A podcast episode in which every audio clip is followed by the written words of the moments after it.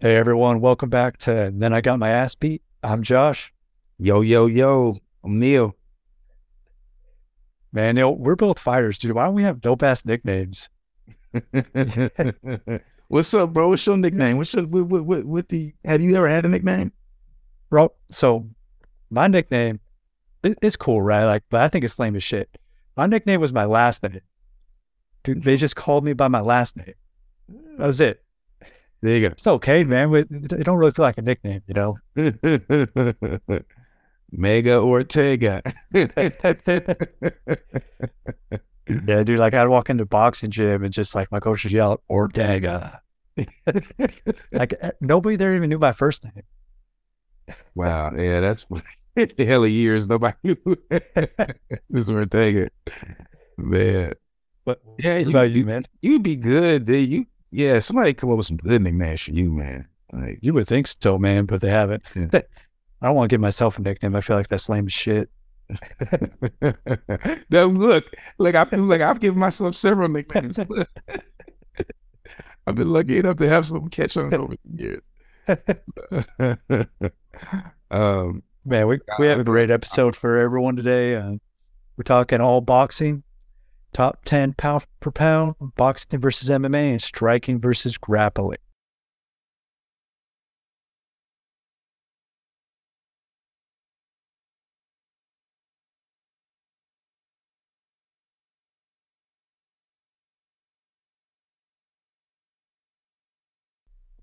We're going to start this off with some quick takes. Uh, we're going to go over the top 10 pound for pound per uh, ESPN. We're only going to spend 15 seconds on it off the top of the dome. okay, background music, please. yeah, we need some drum roll, man. All right. ESPN number one is Bud. Terrence Crawford. My take 15 please. seconds. Fine with me. Period. So for me, Bud, super, super technical, mean. It's a mean ass fighter. And he will just take away whatever weapon is your preferred weapon, will take that shit away from you. All right. Number two, the monster, Naoya Inoue. like anyway, anyways, a he's a monster. He's precise. He dominates. God, I wish he had a a foil, a worthy foil. But yeah, I like right. I like anyway. 15 seconds. All right. So uh, I love Inoue. I feel like I've been watching him for like six, seven years now. I've been on the bandwagon early on. He's a killer, man. Dude, he just decimates anybody he goes against. But yeah, like you, I wish he had a rival.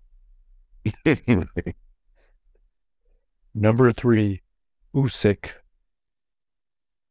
Mm, higher than I would have thought. I like it. I like it. Uh, Fury's gonna be mad about that. I like it. I like it. It shows a little artistic uh flair in the voters. I don't really want to spend my time talking about Fury, but Fury's kind of a bitch for that ducking that fight. But yeah, Usyk totally deserves it. Undisputed cruiserweight. Um, he holds three of the four belts. And honestly, I think he would beat Fury, which is probably why Fury don't want it, even for 70% of the purse.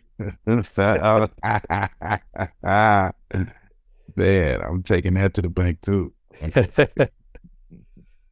All right, number four, Errol Spence.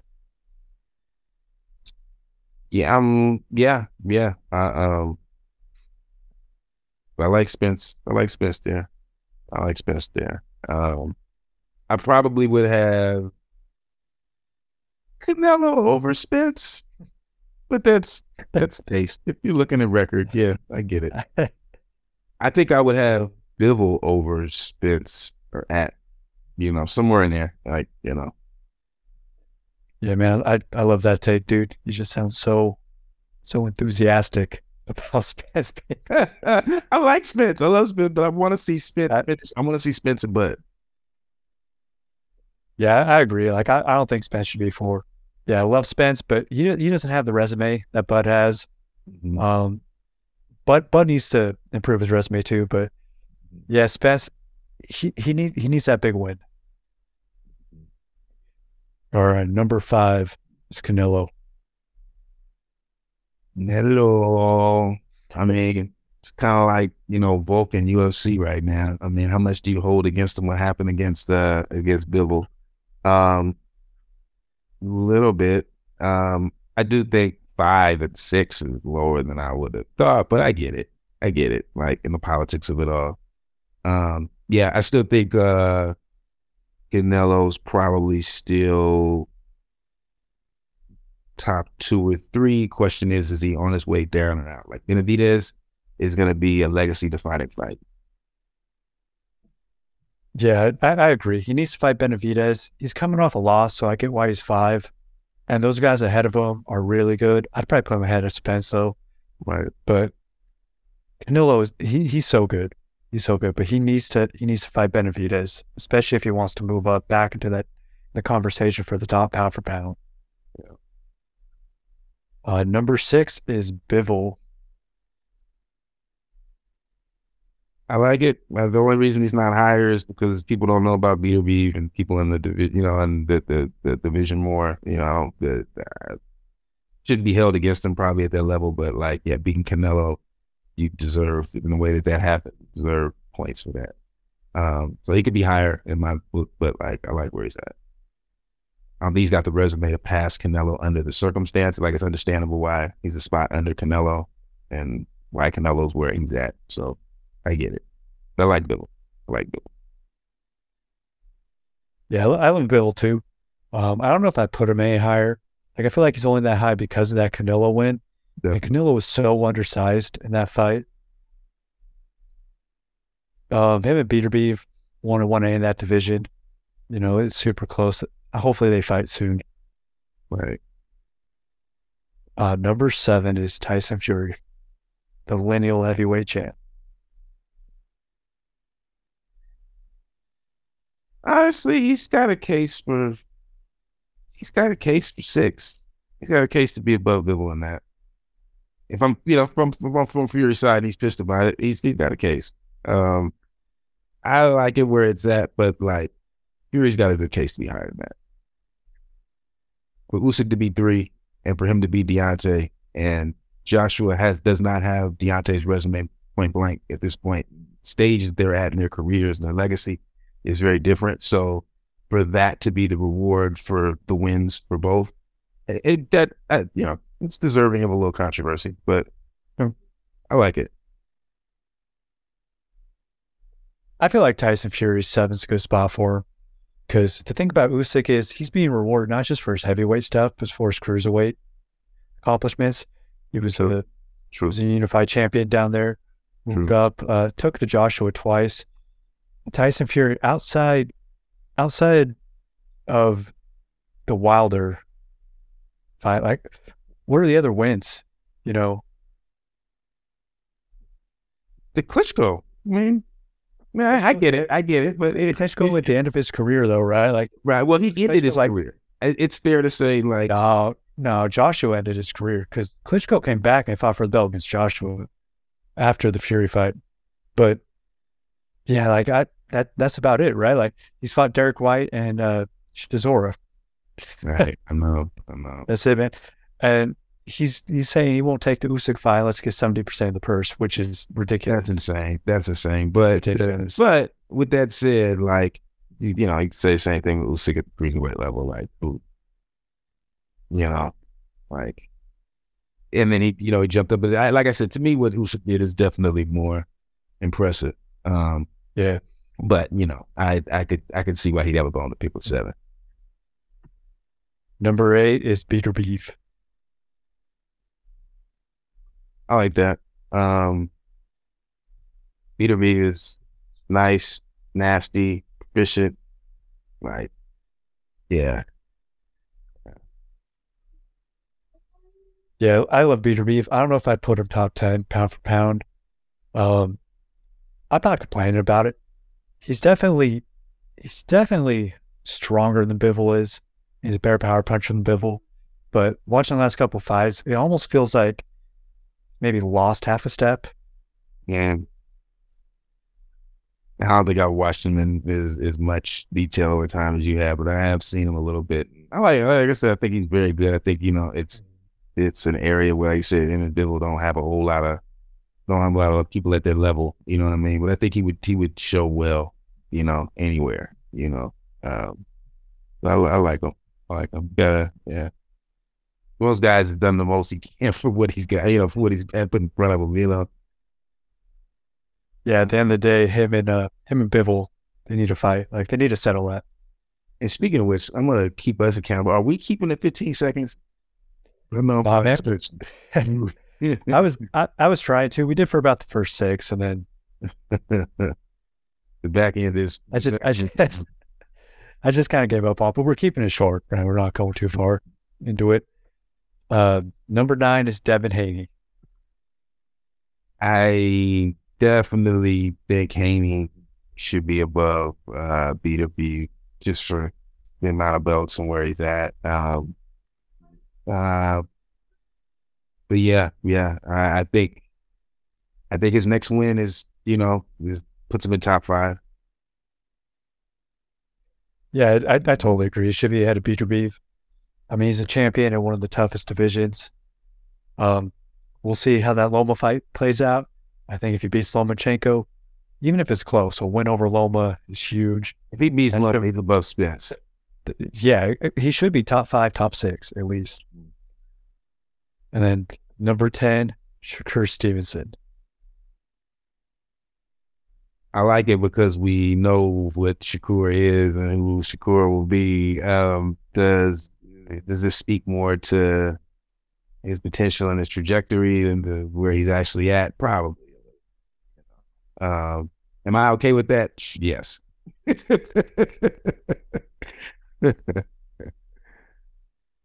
Yeah, it, his placement is definitely 100% potential.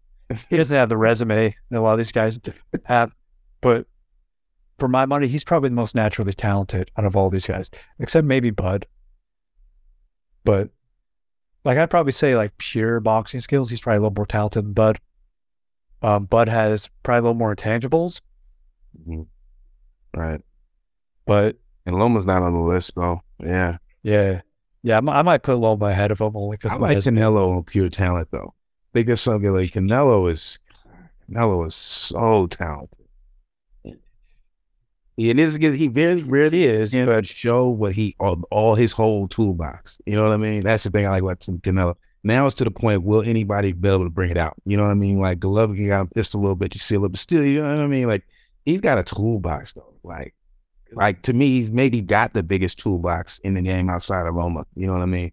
Especially now that Mayweather's not around. And he adds something new. He adds something new to his toolbox every single fight. Mm-hmm. Every single fight I watch, there's he shows off some sort of new trick, mm-hmm. whether it's head movement, whether it's just a little like a little twitch, a little feint. Like he's always adding something new to it. Mm-hmm. Yeah, I, I, I can see that. Like talent wise, the top three would, are definitely Bud, Canelo, and Stevenson. I think. Mm-hmm. Yeah, I agree on that. So that was the ESPN top ten. So uh, I want to I want to highlight uh, the Ring Magazine one because me personally, I prefer the Ring Magazine list. Mm-hmm. Uh, top six are mostly the same, different order. Uh, they actually have Usyk one, um, Inoue two, they have Bud three.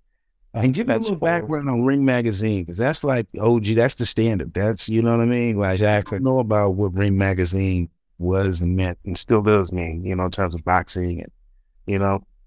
Yeah. So Ring Magazine probably has the most legacy of any boxing uh, journalistic um, content out there.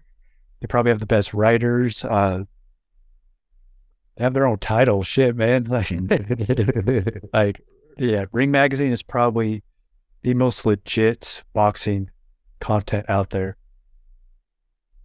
And uh, yeah, I find their top ten really interesting. So uh, yeah, so back to it. Usyk was one, Inoue was two, Crawford three, Spence is four, Alvarez is five, Bivol is six, which matches the ESPN top six, just a little different order. Mm-hmm. But they deviate in the bottom four. They have Loma seven, Josh Taylor at eight, uh, Jermell Charlo at nine, and then Juan Francisco Estrada at ten. Is there one of those guys you're going to highlight? Deviation. That's a nice deviation right there, and it's it is it's really interesting. This, Yeah, take it from the top. Take it from uh, seven or six. It's a six, seven, seven. I don't want to cover all of them, but is there one you want to highlight? Is there anybody you want to highlight out of those last? Yeah, I mean, I I think I think it was surprising to see Shakur over Loma, but it's understandable. It's understandable. Um, I guess if there's one to highlight, I don't want to be a hater and I just really want to focus on the positives. But like, if I had to scratch somebody from the list, it's probably Charlo. You know, um, on either list, I think uh, you know, they just the the resume, the recent fights, the way that you know, it, it hasn't been particularly compared to the names on the list, hasn't been dominant in the ways that the folks on the list have been. There's, you know, uh, but you know, I, I, I like I like Charlo in top fifteen. Top ten seems like a push right now. Yeah, I, I agree. She agrees. I don't think. I They're sleeping. I love it. oh, she's like, uh, yeah, it's 15, maybe. yeah,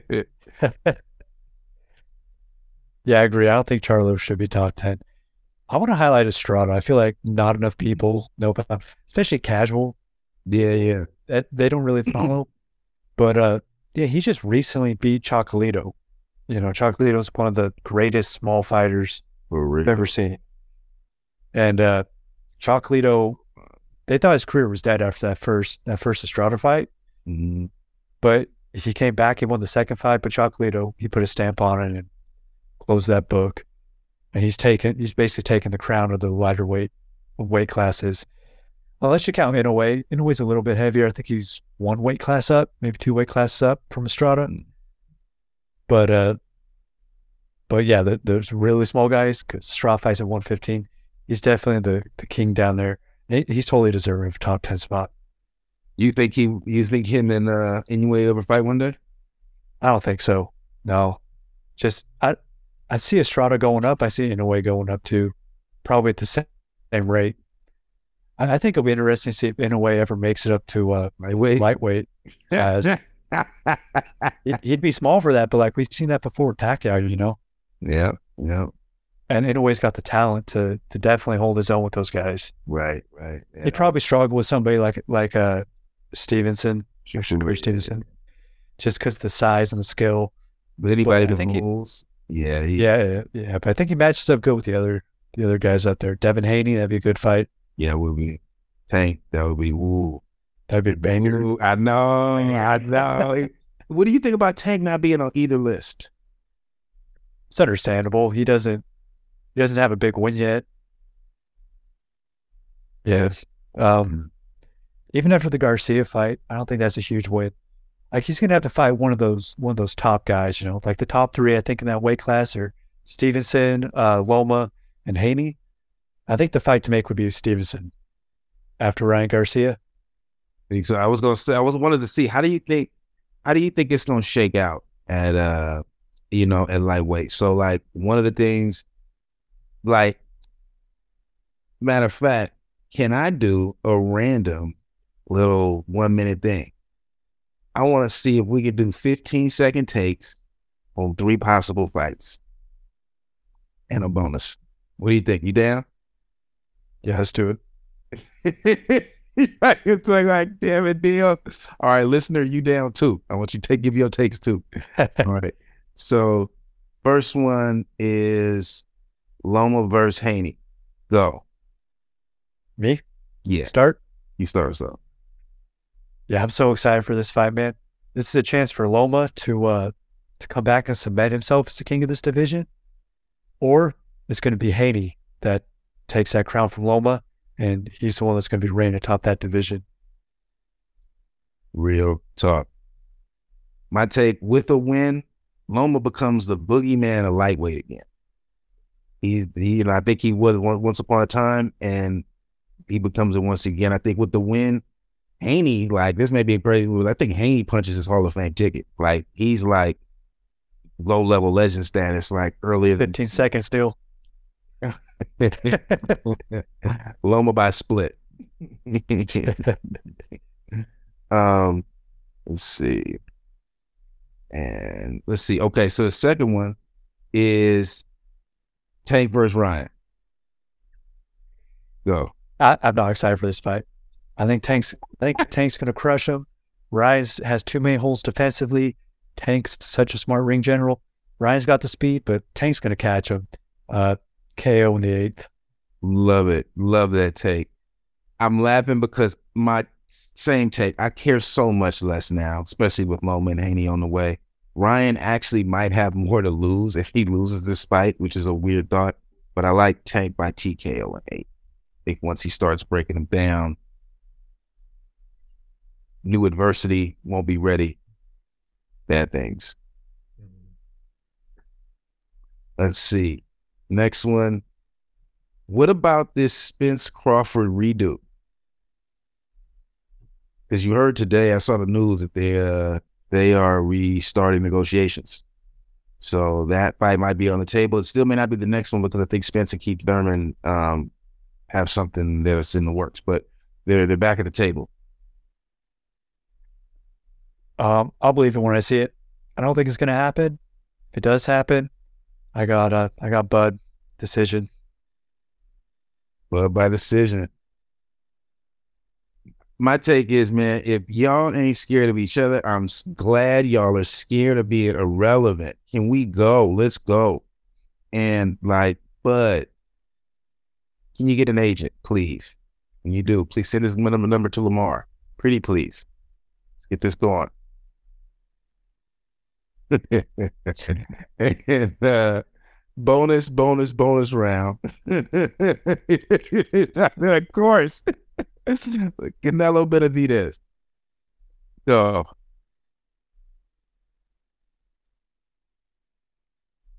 Sorry, just getting the timer back up.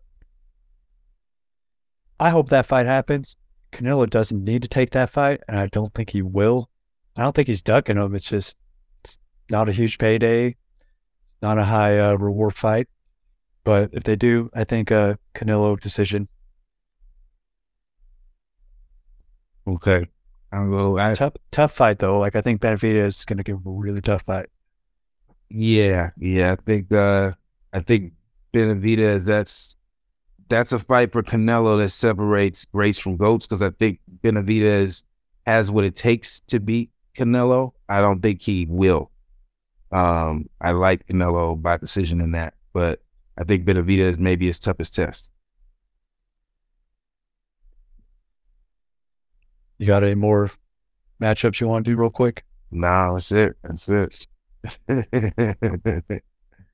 quick hit No. we need a little thing that'll do good. Got my ass. yeah, no, I think uh, I think Ryan Garcia is definitely going to have a cool story about how he got his ass whooped, and maybe he can come on the podcast and share it. Go enjoy Ryan. we we we can get so much. Hate. I just think he's super overrated. I don't think. He, I wish this fight happened five years from now, but uh, but we'll see. Um, yeah, I don't know. Like it just drives me crazy that I talk to a bunch of casual fans and they think this fight's as close. It's a, it's a close matchup. And it's just just blows my mind. It's uh, yeah, we gonna get so much hate from his four billion Instagram followers, man. Ryan reminds me like a team on Madden, like got a great offense but like no defense. Right? Yeah, yeah, totally. They look great against horrible teams, but like they play a real one, and it's like, like you know, like, yeah, yeah, exactly. It's like it's like 2003 Indianapolis Colts. We're showing our age. We're showing our age right now, Neil. yeah, you know they they absolutely they absolutely kill. You know, Peyton Manning sets a touchdown record, and they lose 21 to three to New England. right, like it's nothing. right, and every now and then teams like that do something and surprise everybody, but more and more times than not, we know what happens. You know what? Exactly. Yeah, so this episode's all been focused on boxing. Uh, first two episodes we did focused on MMA, and uh, I kind of want to get into um, why we we'll probably tend to do more MMA episodes than boxing, despite the fact that both me and you, Neil, I probably I say we love boxing more than we love MMA. I know I do. Yeah. Uh, but yeah, I kind of want to discuss why why we just won't be doing as many boxing shows as we would like. Yeah. I'll, I'll go ahead and start. I'll go ahead and start. Right, like okay. if we did more boxing shows, it'd just be about how disappointed we are that those big fights don't happen. Right. Negotiations fall through all the time. Like big names don't fight each other until years down the line. Like that's that's the big one, right? That's the big one, right? Like like MMA, they got big fight cards every every month. Right. Top two guys are constantly fighting each other. They're moving up weight classes. They, you know, MMA fighters they aren't afraid to lose to zero. Yeah, that's true.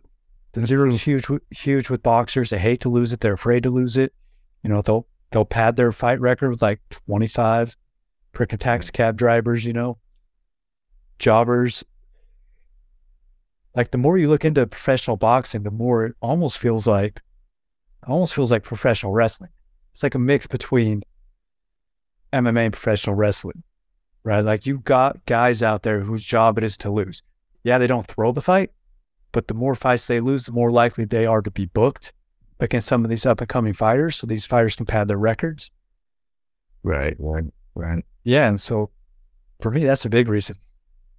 What I about mean, I think that's a great point. I think I do think like there's there's just more money in boxing for multiple reasons, right? Um, n- I, number one, I, I want to, I, I, there's more money, I think, for the top guys. right, right. And that's that, that's that's, that, that kind of, that kind of leads me into another one of my points is that the undercards aren't as good on boxing cards. You know, promoters spend most of the money to book the main event and maybe one or two up and coming guys they have on their roster. right. That's about it. So they don't have enough money for the rest of the fighters. You know, Right. MMA cards, they go what ten fights deep. Like we we're we're routinely talking about fighters on the early prelims on MMA. But let's be real though, Josh. The reason that there is better competition at the MMA level is because of how the organization is ran. And because of how cheap and how poorly the fighters are paid. And because if they if the MMA fighters could, they would graduate to growing up and being like boxing. And definitely boxing's model can evolve and get a little better. But I think the things that we see that are irritants are a result of a more mature industry that does work for the. But I do think, like for instance, a big part of uh, like in boxing, you have big promotion companies and agencies. What if PBC could start its own league and it'd be marketable? They definitely have enough fighters, They- but they couldn't do. You see what I'm saying? That model would they, they, they couldn't. and right? that keeps boxing. That keeps that keeps the integrity there in, in integrity in boxing. That's funny, but that keeps the integrity there in terms of being able to, you know, being able to make sure that the money's on the table and the fighters get a piece of it. But like the UFC is basically like PBC is its own league. You know what I mean? Like it's got all its fighters. They fight in house. They fight by its own rules. You know, Bellator has got its own, and the promoters have their own league, which is cool. But it, you know, because you can have this gladiator style kind of feel and impact, and there's no one's coming and going. But like from the fighter side, the cost is right. Like to get that entertainment at that level, at that level of exchange, right? Like the somebody's getting shafted out of it, and it's it's it's the the fighters in this. And I think in boxing that happens less because of the maturity of the industry. I do think there's a midpoint that hopefully gets found one day. I mean, I mean, it's not just that, right? Like boxing is kind of strapped legally, you know, with the Ali Act and stuff. Mhm. And I don't, I don't want to get into it too much because like that's that's a whole episode on its own, right? Right. I definitely want to go into it because I strongly feel like MMA is going in that direction, and probably sooner rather than later. Mhm. The more the more fighters start to get upset about their rights, Right. you, know, you got the whole independent contractor situation. You're independent, but you don't have the freedom of an independent contractor. Right. Like there's going to be a group of fighters that that s- successfully sue the UFC, Right. and we will probably see the implementation of, the, all, of a similar act to the Ali Act Right. that will give fighters much bigger freedom, which will create all sorts of different problems that, like I said, I don't want to get into. We could do we could do an hour just Right. just that, you know. But But yeah, like that's uh, that that's a big reason, you know. Unfortunately, right? Because like I said, we both enjoy boxing more than MMA, and I really wish we could do more episodes. But boxing has a lot of issues, and they have a lot of uh, they have a lot of stuff to figure out. Yeah, yeah. And like, what's one of the reasons? One of the reasons for me personally that I like boxing or in the MMA is I'm just a striking guy, honestly. Right. The grappling is cool, right? Like I, I currently am doing grappling, but I don't love it. I don't like it. It's cool. Like I, I get it. The BJJ fans and the wrestling fans are gonna like totally shit on me. Knock me if I take you down. It's gonna be problems when you go out the class, right? I share this link in class. Shit, man. Like they got a problem. They can stand up. I would, I, I would bet that I would, I would win against probably ninety five percent. So if it's striking or grappling, you're picking striking. I, I love striking, man. That's where that's where my heart's at, right? I, I love the into it, footwork. bro. I love I love the beauty of it. I love the the technical aspect of it. I, I also love I love the violence of it, right? Like it's really hard to just control somebody like you can in grappling. Like chances are the bigger, stronger, more technical guy is going to just dominate their opponent in grappling. Like striking, there's always a puncher's chance, right? Yeah, yeah, that's true. That's true. I it, it You have a I, preference? I do. I'm striking, striking all day. and but there's a big but on that, right? And like, you know, standing grappling is probably close to me, right? Like jujitsu, chin uh, joint lock techniques. And it kind of leads to why, like, this is an interesting question to me, striking or grappling, because I'm a striker and I'm a I'm probably a striker striker in, in a sense, right? Like, Can and I ask you a question real quick? sure. So you were you just mentioned stand up uh, grappling. hmm Would you put would you put the clinch as part of striking or would you put it part of grappling? Because they use the clinch in Muay Thai. They also use it in some kickboxing organizations. They even have they even have like a minor form of clinching in boxing. Do you consider that striking or grappling or something else entirely?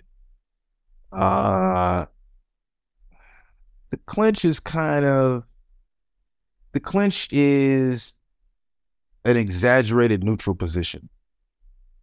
I mean, if that makes sense, right? So in in the context that I that it's used, it doesn't have in boxing, it doesn't really have much offensive position. It has some indirect defense, defensive, you know what I mean? Well, You know, positioning. You Yeah. can of course get hit while you're in a clinch, but of course it's limited because of the space and whatnot. Um there in the art in arts that have infighting, you wouldn't necessarily have a clinch. What would create the clinch would be ti getting somebody tied up to where they couldn't move, and you would necessarily need a big over clinch to do that. You know what I mean? But like from there, once you, jam somebody up, you can change directions. To me, a clinch is like stopping the energy. Somebody's coming forward too. mu- If you you know you want to change the momentum, you want to forcibly do it. The only thing you have is your body weight to use. So a clinch does that, and you're shifting the momentum on some level. So you know what I mean? I see the clinch like that. It's not really. It's more of. It's definitely a grapple based thing, but it's like most basic. Like I, you know what I mean? Like I don't know if a grappler would be like, oh, this is a. You know, they probably would be like it's a grappling move, but still. Yeah, I think the clinch is inter- interesting, right? Because like grapplers, they're usually big fans of clinching because it's a really good way to get somebody off that center line and get the Mhm. takedown. hmm But Muay Thai strikers are huge fans of the clinch as well Mhm. because they're able to really hit you with those knees, hit you with those Launch elbows, you know, Yeah. really, contr- really control your neck. Right. You know, totally pull you off that center line, get you off balance. And so it's really used for both. Um, the boxing clinch, like not so much. You can't do much damage out of it. Like any damage you do do is is very small and it's usually coming out of the clinch. It's not in the clinch itself. But like Muay Thai and some kickboxing organizations, they really utilize the clinch.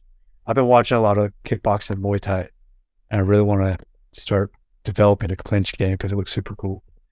Yeah, I mean, to it's like one of to me the clinch game. It's like if you let somebody get in that close, there's you know there's so there's so many things that are already said and implied about the the situation. You know what I mean? Like you know, like in a yeah, in a real life situation, if somebody gets their arm, their wrist around your neck, your spine, like unless you asked for it to be there and you're using that to turn into something like it's a really bad position um, to be in. In prize fighting, you know what I mean? I don't see it used much for countering. You know what I mean? But that's in real life, like that's how I was taught to you. You know what I mean? Like it's you know that's that you, you use it to spring off or to surprise or to, you know what I mean? Like move somebody in one way and then you move a different way or something like that. Um, sorry, too. I'm I'm looking at. I was I was I, before I lose this thought. I'm a striking guy, but the more I've gotten into striking, the more I've understood like the power of striking, like being able to strike well, you be able, be able to do it from any distance. Range matters a lot in striking, right? And range and angles, you know what I mean? And when you the closer in you can get, just like the higher a kick is, the more leverage, the more power you can deliver on a smaller kick, on a lower level angle kick. If you can kick up to your head, your your kick to the waist is going to be three times harder. You know what I mean? Um, so all this to say, um, you know, grappling requires a more comprehensive knowledge of the body, how it moves and how it operates in striking. Because like locking up to to or oh, to win in grappling, like you've got to control joints and you control multiple joints to control other ones. So like ultimately you're controlling the spine, right? Like if you don't control the spine, you don't you don't control. And you got to use these other joints to indirectly control the spine. And they all move in three dimensional or you know, it's different than just punching a hole in a wall, which, you know, it's striking at its at the at its basic level, you know, is is that. And so I say that to say, you know, when you can incorporate the some of the subtlety, some aspects of grappling. It's calculus versus algebra to me. It's calculus versus geometry. When you talk about what grappling requires at a masterful level versus striking, if you can incorporate that into your striking, you can do elite things. So, like, I think it's interesting. Like some of the high level guys, um, Izzy Jones, you know, Anderson Silva. If you notice, their striking has a sticky component. They look to touch and to make contact with the other person on some level. Even if the person gets a little bit of striking first, they're reaching out though to make contact. That light contact is, you know, it's it's the equivalent of what a grapple does. You can, you, you know, like it. It's uh, yeah, it's interesting. Um, I like to fight standing up. You know what I mean? So I like, yeah. The reason I like striking is because I like to fight standing up, and it's like the first key to winning any fight is controlling the other person's balance. So, you know, if you're good, if getting if balance is the case, like I like to do that standing up. That's just more fun. You know what I mean? But, you know, like I also understand like when I can use when I can use when I can strike in close and combine the fun of striking with all the angles of grappling while standing up, I'm in heaven. Yeah, let's let's go a little more in depth in uh, close distance striking. Okay, because we've touched we've touched on it a lot the last three episodes. Yeah, yeah, we have. But but we just kind of touch on it. Mm-hmm. And so like I definitely want to focus a little bit on it mm-hmm. since we have the time and since we're on the topic. Like I feel like fighting, all forms of fighting is all about control, right? Mm-hmm. Grappling is about controlling, basically controlling by taking away that distance, taking away that balance. But long distance striking and close distance striking, they have two very distinct ways of controlling their opponent. Mm-hmm. You know, distance striking, you have you have the jab, you have keeping your opponent away, the lateral movement, left to right. Whereas like close distance striking, you control your opponent with head movement, a little bit of body movement. You know, it's less left to right movement and more front and back movement. Mm-hmm. It's getting it close. It's closing that distance without getting hit and doing heavy damage when you get there. Mm-hmm. Mm-hmm. Yeah. What, no. what what it's like the range you would consider close distance. Close distance to me is within within if a, if a person's arm is extended out, you're inside their wrist. Your shoulders are inside their wrist. So in other words, if strikes are thrown, you can't miss. Like you, you know what I mean. Like you're gonna get hit with something. It's about whether you block it or not. But you're the you com- dodging completely or not that you can't dodge from infighting position, but you know what I mean? Like you're gonna be in the range of the punch no matter what. Whether it hits you or not is a different thing, but like you're gonna be in range. Whereas in in regular punching range or regular striking range, you're like you can get out of the range, you can get outside the, the punch, or you can be on the left or right of it. You know what I mean? But you don't really have that option in infighting. You you're you're in the range. It's just more left right. You know. Yeah, I feel like it's the distance that most adequate strikers would feel very uncomfortable if you were in there. Yes. Yeah. And so uh, I want to ask you, why is it that there's so many really good, talented strikers that feel so uncomfortable when you're in close like that? Great question. Being in close requires a different uh different leverage to generate power. The reason that it's challenging, the reason you don't see a lot of people that are good fighting in close is because most striking requires going, you know, going, putting your weight on one side and, you know, loading up and then striking, right? You load up on one side, you know, and then lean back and then strike it. So usually you do that to do, you know, two things is, you know, you to add momentum and, you know, to gain, you know, to have leverage uh, when you, when you launch whatever you're going to launch. And so, um, generating a lot of power from two feet back and then two feet forward. You swing your arm and a haymaker all the way back and bring it forward. It's not hard. Gravity and weight will do that, right? But to generate that same amount of force in moving your arm one foot or six inches or one inch is a lot harder. When you can do it though, however, right? Like you you still have that long power, but you have that short power too, you know? Um, and so, forgive me, I think I lost the question too. Uh, um, I gotta get better at these. it's all it's all good. I was asking why most uh, most really good strikers feel really uncomfortable when you're in close on them. You know, they they they they're not taught to how to be in short spaces. The uh, I'm trying to think of there. The, there's if I had visuals, if I had a screen, I could it would work so much better. It's so easy to jam a a punch, and there's a certain angle that um that if your arm is like at an acute angle, you know, like under 45, like it's gonna tend to fall back toward itself, right? Like that angle is gonna, you know, the arm is gonna go back towards itself and, and turn into a line. If it's over 45, it's gonna tend to go the other way towards a 90 degree angle, right? And every, you have several angles on your arm. You have one underneath your arm. You have one in between your elbow and your shoulder. You have one in between your wrist. You see what I'm saying? So if any one of those is off, you the whole thing gets pressed and jammed. If all of them are on, it's extremely strong, and the person on the other end doesn't know where that strength is coming from. And so uh, learning being learning how to be aware of that and learning how to train that is a big part of learning how to fight in close and your art has to have a language for that has to have an understanding for that most of the arts that people learn striking from don't have that built into what they do. So, like, how would you figure that out? Like, how it would take a lot of trial and error, a lot of painful trial and error, and most people don't have time for that in today's day and age. You know, I feel like strikers are very much like prima donnas, almost. Mm-hmm. Not to be mean, but a lot of strikers I've known remind me of wide receivers in football. Yeah, that's a great of analogy. Yeah, like like they love they love not getting hit. They love getting the knockout. It's like a wide receiver going over the middle, man. They want to catch that touchdown. Do they want to take that hit though? Right, Usually right. not. Usually not.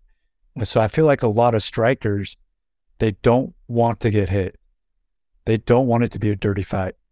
They want to get in, get out, make it clean, make it fast.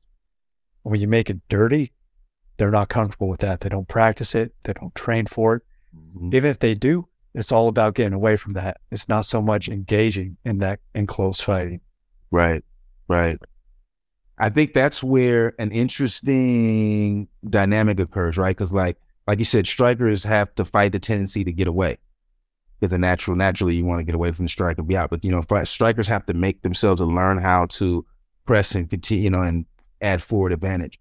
Grapplers have a natural forward. They because you, how could you do anything if you can't touch if you can't you know? So there, you have to have a certain level of forward, and they have to learn how to hone that and control it, not be a bull and be just led by the horns and run into walls all over the place, right?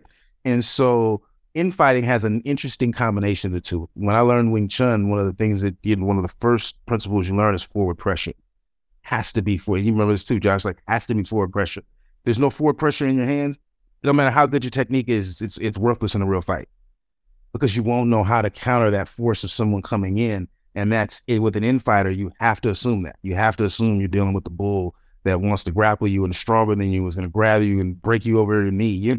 You know, like and so, uh, you know, it's, you know, the, the analogy of an infighter to me, if, it, if they were a wide receiver, and I think that's a great analogy of like strikers being team down, it'd be like Antonio Brown. Like Antonio Brown is, would be a good infighter, peak Antonio Brown. He in there in the mud, gets gets down and dirty, but can be gone. He can shake you. He can take a hit. He can take it to the house. You know what I mean? All of it from inside. You know what I mean? See, I, I was thinking more T.O like prime Tio. Like, yeah, he was a, he was a prima donna, but T.O. had no problem going over the middle. The catch with infighting though is that strength and speed, and this is why I think another reason why you don't see a lot of people good at it. Strength and speed won't necessarily help you on the inside the way that they will on the outside. Because on the inside, on the outside, you can use all the momentum right? You can you got you can move back, you can move forward, you can swing. You've got space, and you need space to take advantage of length and or at least momentum. You know what I mean? But on the inside, you have to learn how to to generate momentum in very small places, and that requires skill because those aren't natural intuitive angles that you'll find. You have to learn them, you have to practice them, you have to find the, the a feeling that you know what I mean. There's a whole kind of intelligence that goes with that. And after a while, in the beginning, you just learn it and memorize it. After a while, you have to learn it at the point where you can feel it, where you're not thinking about it, where it becomes intuitive. And it's a different type of language, right? You you're, you're very familiar with it, right? Like, and so until that becomes a part of your body's regular way of moving and way of doing, it, it's hard to use it effectively. You know what I mean? In a fight. So, you know, not only just do people have to get exposed to the language, they have to get immersed into it enough to actually use it in real life, in real time. And you don't see yeah. that with fighting. Exactly. With the close fighting, it negates a lot of the athletic advantages that right. somebody might have. Right. Because yeah, the, the, close fighting is all about instincts and feel.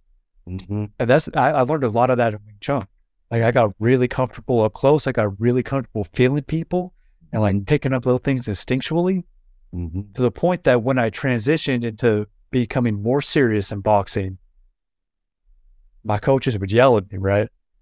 I go out there and spar, like Ortega, use your jab, use that link. What do you do? I just felt more comfortable on the inside. But get close. I, I, felt I felt my I felt like my advantage on the inside was bigger than my advantage on the outside. That's awesome. Yeah, I had the close arms, but you know, like we were just talking about, strikers aren't comfortable. So right. I close that distance. I am comfortable. I got the advantage.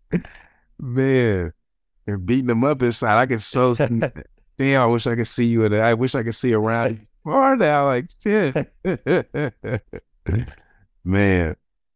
But yeah, yeah, that's that is a big that's a big piece of it. I would say it's definitely taught me, you know, because I've studied a few in fighting, you know, arts that are specialized in fighting in close.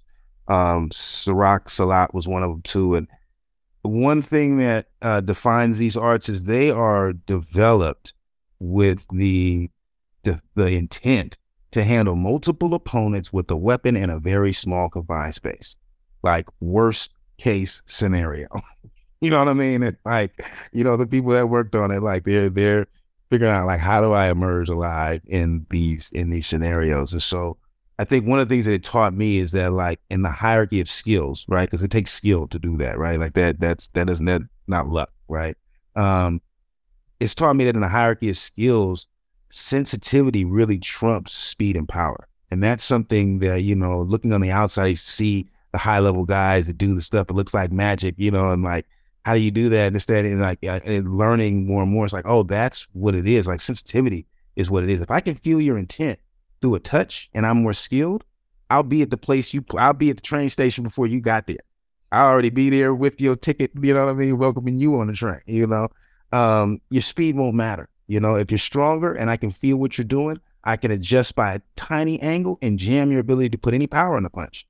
You know, and so like infighting lets you turn that on and do that, but it's also hard. It's risky. It's harder on the ego. You gotta, you know what I mean? You gotta invest in. It's it, it it's one of those things. I think you know we've talked about this before. I think it's the biggest hole in the UFC right now. I think it's the biggest space for opportunity. The same way grappling was once upon a time, infighting is. If you if if we start to see an influx of people, not that just aren't comfortable in close, because there's some people that are comfortable in close. Fizia, Jones, you know, Izzy even, you know what I mean? There's people that are comfortable in close, but I'm talking about people that are really masterful and skillful in close with decent skills on the outside. You're gonna see a revolution like in the UFC. You know, um, I truly believe that. Uh, but you know, um, time will tell. Yeah, a really good example of that is the uh, DC Stipe fight. Mm. Like I, I remember that very clearly. Uh, DC versus Stipe two. Stipe's trying to get his belt back. DC did a really good job the first three rounds, just kind of like picking him apart. And then Stipe switched up his strategy. He started hitting him with his left body hook. Mm. DC had no idea what to do with it. He had Mhm. no idea how to block it. He had no idea what. Yeah. And then and then he, DC crumbled less than a round later. At at the end of the day, close fighting is a mentality.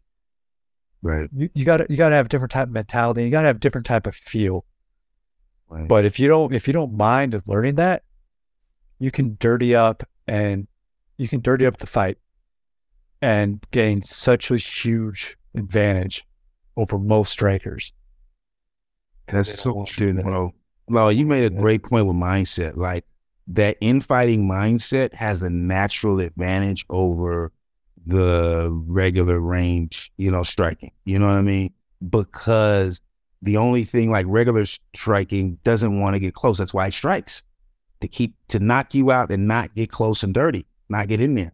Like infighting wants to strike and wants to get it dirty. So it's the one thing that's the you know what I mean. The inherent insecurity of a striker is somebody getting in too close because too close means you can hit me and I can't throw my strikes. Infighters want to start from there. You know what I mean? And the, the advantage that a mindset of a striker has over a grappler is that like, oh, I can pick my point from out here. I can throw a rock and hit you, you know what I mean, over here. You can fall. You won't even get close enough to touch me. You know what I mean? But like, you know, the where a, a grappler makes an infighter nervous if they can get them off their feet. If the grappler can get the infighter off their feet, now you've got something. Because now the great, you know, like the infighting has to translate in different direction. If the grappler can't, then you want. And the reason why we haven't seen a lot of great infighters, because you have there have been people that have tried to take infighting styles, Wing Chun and whatnot, and get up there, but usually they're not well rounded enough in other areas to do so.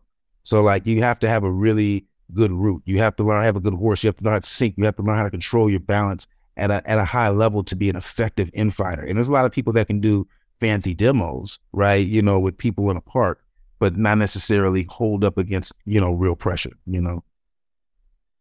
Yeah, you brought up uh, grappling. Up grappling will make an infighter really nervous.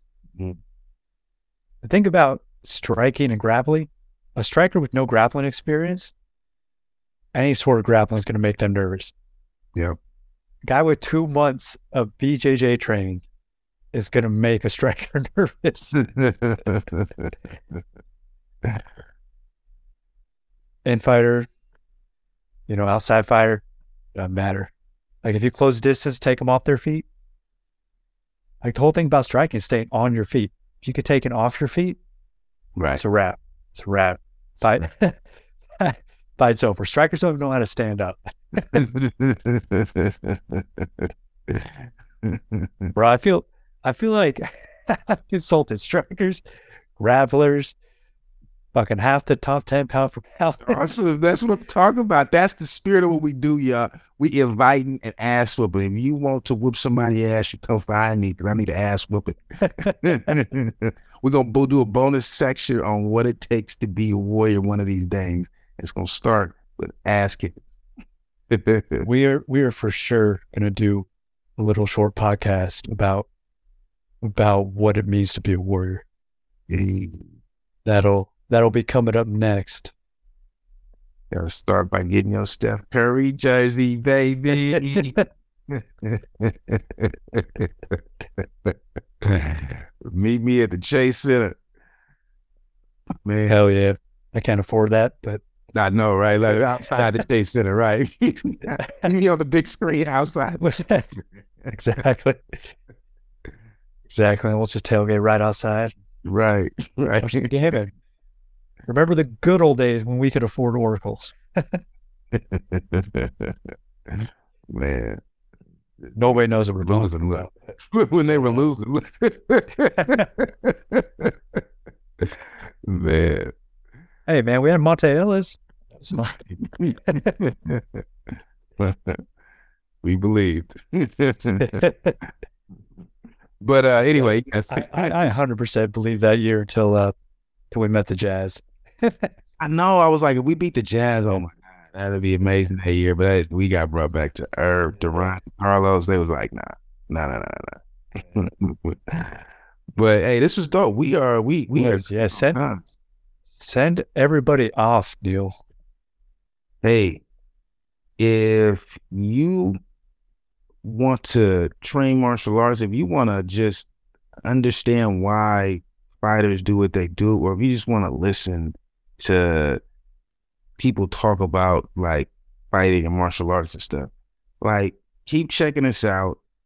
Find out how to send us a question, and I want to like hear from y'all. I want to like get a question, answer something like something like I the the we me and Josh love talking about this, and other people love talking about it too. So like, however we can get folks involved in the conversation, I want to do that.